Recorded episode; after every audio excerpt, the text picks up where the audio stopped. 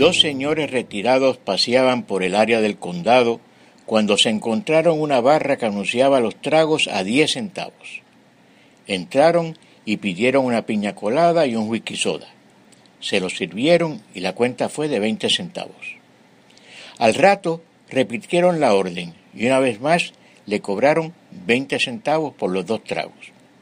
Sintiendo curiosidad le preguntaron al dueño cómo podía subsistir cobrando solo diez centavos por trago. Y él les explicó, me pegué en la loto con ocho millones de dólares.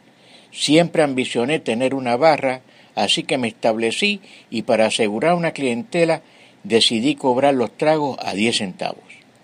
Ellos le preguntaron, al final de la barra hay tres individuos que llevan ahí un buen rato y no les he oído pedir nada. Y el dueño le contestó, es que están esperando el happy hour.